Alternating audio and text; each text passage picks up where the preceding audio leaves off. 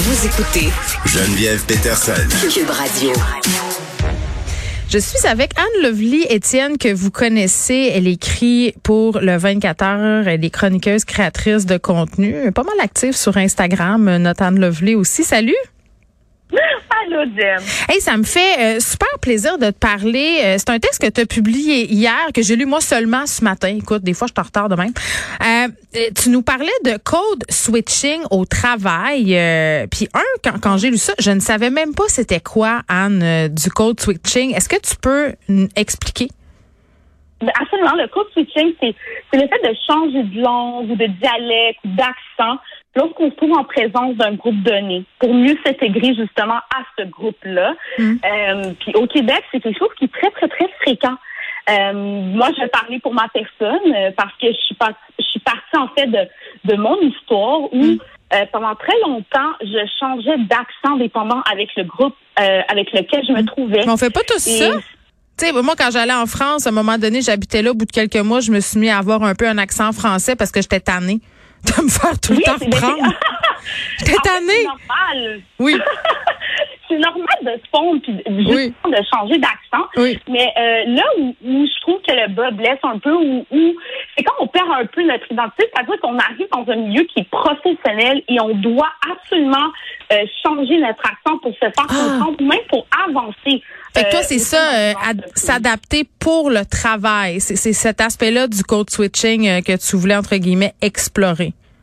Exactement. Puis, tu sais, je me suis dit, my God, combien de fois, euh, tu sais, dans les médias, on me dit, quand je commençais en tant que jeune journaliste ou que je voulais mm. vraiment percer dans l'animation, on me disait, dans la vie, il va falloir vraiment que tu aies un, accent québécois parce que si tu présentes un accent qui est plus créole ou un accent très à la française, ça, honnêtement, tes chances viennent de diminuer drastiquement de pouvoir te retrouver à la télé. Oh, oui, Mais ça me surprend pas. Ça me surprend pas. C'est-tu pourquoi? Quand on a montré, euh, quand on a monté, pardon, la DS au théâtre, euh, bon, il y avait évidemment des, des, jeunes comédiennes qui étaient à l'École nationale de théâtre puis qui venaient aussi de d'autres programmes de théâtre. Puis même euh, Alex Dufresne qui a monté le spectacle disait un peu la, la chose suivante qu'à l'école de théâtre, il encourageait les gens à perdre leur accent puis à parler tous de la même façon, une espèce de langue aseptisée parce que ça limiterait au niveau des, des rôles. C'est ce qu'on leur disait. Ben, tu sais, c'est parce que je me dis, en fait, parce que j'ai vraiment lancé ça hein, sur Instagram parce que Jérémy et moi, mon copain, on avait une discussion, puis Jérémy qui fait de la radio ici. Mmh, Jérémy Philosophe. Jérémy Philosophe, il, il, disait en fait, j'aurais jamais, mes, mes, patrons ne savaient pas que j'étais de descendance italienne. Mon chum qui parle cinq langues couramment.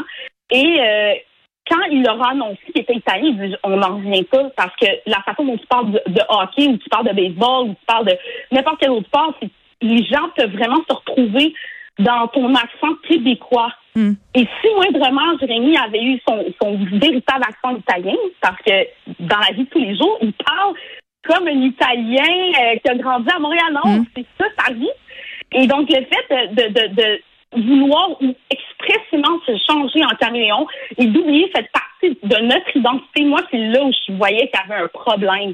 Mais attends, attends, je, veux pas je veux pas t'interrompre, mais je trouve que tu as dit quelque chose qui est, qui est très, très parlant quand tu dis les gens ne pourront pas se reconnaître. Mais, mais c'est capoté parce que au, Québec, on a plein de gens qui viennent de partout dans le monde. Puis un des problèmes en ce moment euh, dont on parle beaucoup, c'est le manque de représentativité, le manque de modèles. Tu sais, ben, c'est ça. Donc, la question de se reconnaître prend tout son sens en ayant des gens qui, entre guillemets, ont plusieurs accents. Ben, je pense que, tu sais, il y a comme un bien conscient. Où est-ce qu'on est au Québec et c'est vrai qu'on a un accent. C'est vrai. Les là, on dit pas là. Euh, ah oui. Écoute, moi, je viens du Saguenay-Lac-Saint-Jean puis je me l'ai tellement fait reprocher quand je suis arrivée à Montréal. Ben, puis même au ben, début, quand j'ai commencé à animer, j'étais terrorisée. Je me disais, oh, mon Dieu, si à un moment donné, mon accent paraît, mais à un moment donné, là, mon boss a eu la meilleure phrase. Il a dit, mais Geneviève, tu viens du Saguenay. C'est bien correct. Qu'est-ce que ça fait? mais c'est vrai. Exactement. Tu viens du Saguenay.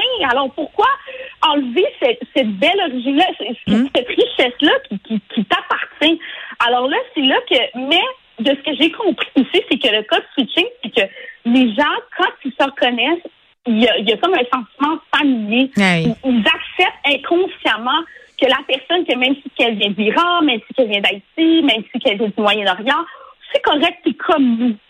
Mais si c'est ça, un, coup, un couteau à double tranchant. Oui, mais c'est ça, mais c'est vrai ce que tu dis parce qu'il y a un côté, je peux comprendre là d'où ça part, mais c'est parce qu'il y a un côté pernicieux à tout ça quand même. Là. Ben vraiment. Puis l'autre chose qui, qui justement qui un peu, c'est que tu sais, il y avait un, article de la presse justement euh, qui était sorti il y a pas très longtemps, mm. puis euh, l'article est, est, titré "Je veux parler à un blanc".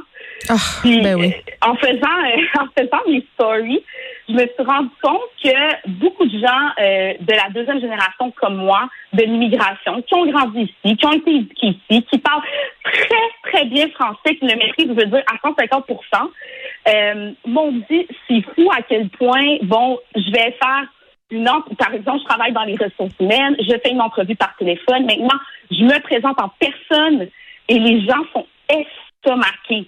Il y a comme une réaction bizarre. Puis, écoute, Jem, ça m'est arrivé tellement de fois. Mais c'est quoi la réaction? je comprends. Qu'est-ce ben, que tu veux dire? Je suis pas ça, je comprends.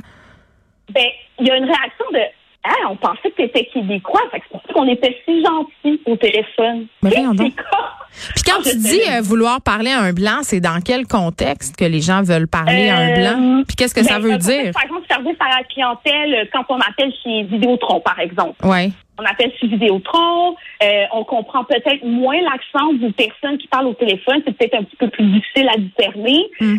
Et beaucoup, beaucoup, beaucoup de personnes issues de l'immigration vont me dire, oh, ben cette personne-là ou ce client-là m'a demandé, excuse-moi, là, je veux parler à un blanc. Puis, ou, d'autres, dans d'autres situations, ben, c'est quelqu'un qui, euh, qui, qui, bon, n'a pas d'accent nécessairement. Puis, je oh, finalement, je parle à un Québécois. Tu parles pas à un Québécois, ma belle, tu parles à une personne d'origine haïtienne comme moi. Mais Anne Lovely, tu sais, dans l'idée, il y a l'idée bon qu'il y a certaines personnes peut-être qui vont avoir de la difficulté à comprendre un fort accent au téléphone, mais moi je pense que c'est pas ça. Je pense que les gens, en entendant un accent étranger, se disent dans leur tête que cette personne-là, elle est moins compétente.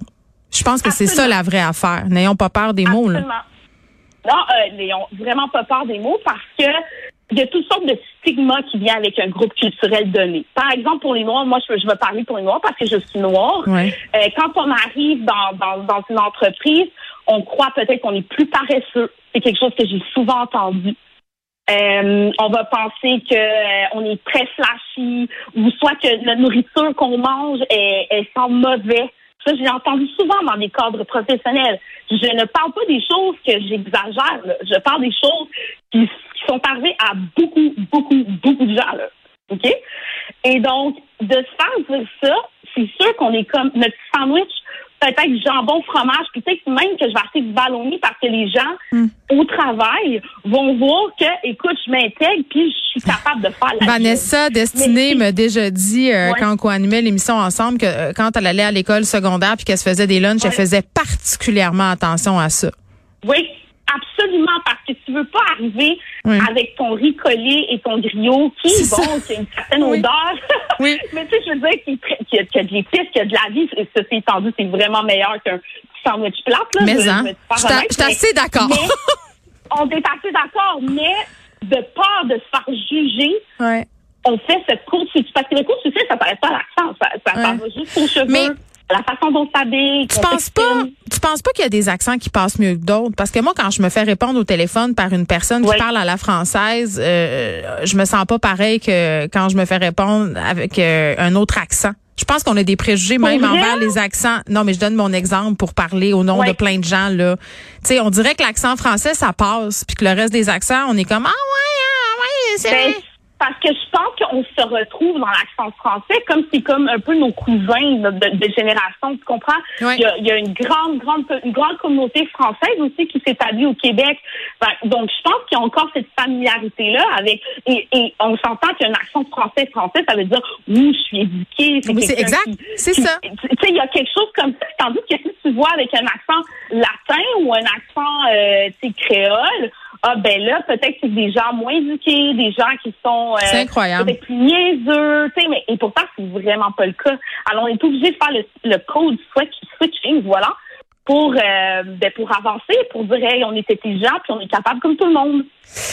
Quand même, hein, c'est quand c'est tellement vrai ce que tu dis. Quand je l'ai lu ton texte, je me disais mon Dieu, c'est tellement ça. Puis on pourrait reparler des noms aussi sur les CV. Anne Levely, toujours intéressant de te lire dans le 24 heures. Merci beaucoup. merci, merci Geneviève. Bonne journée.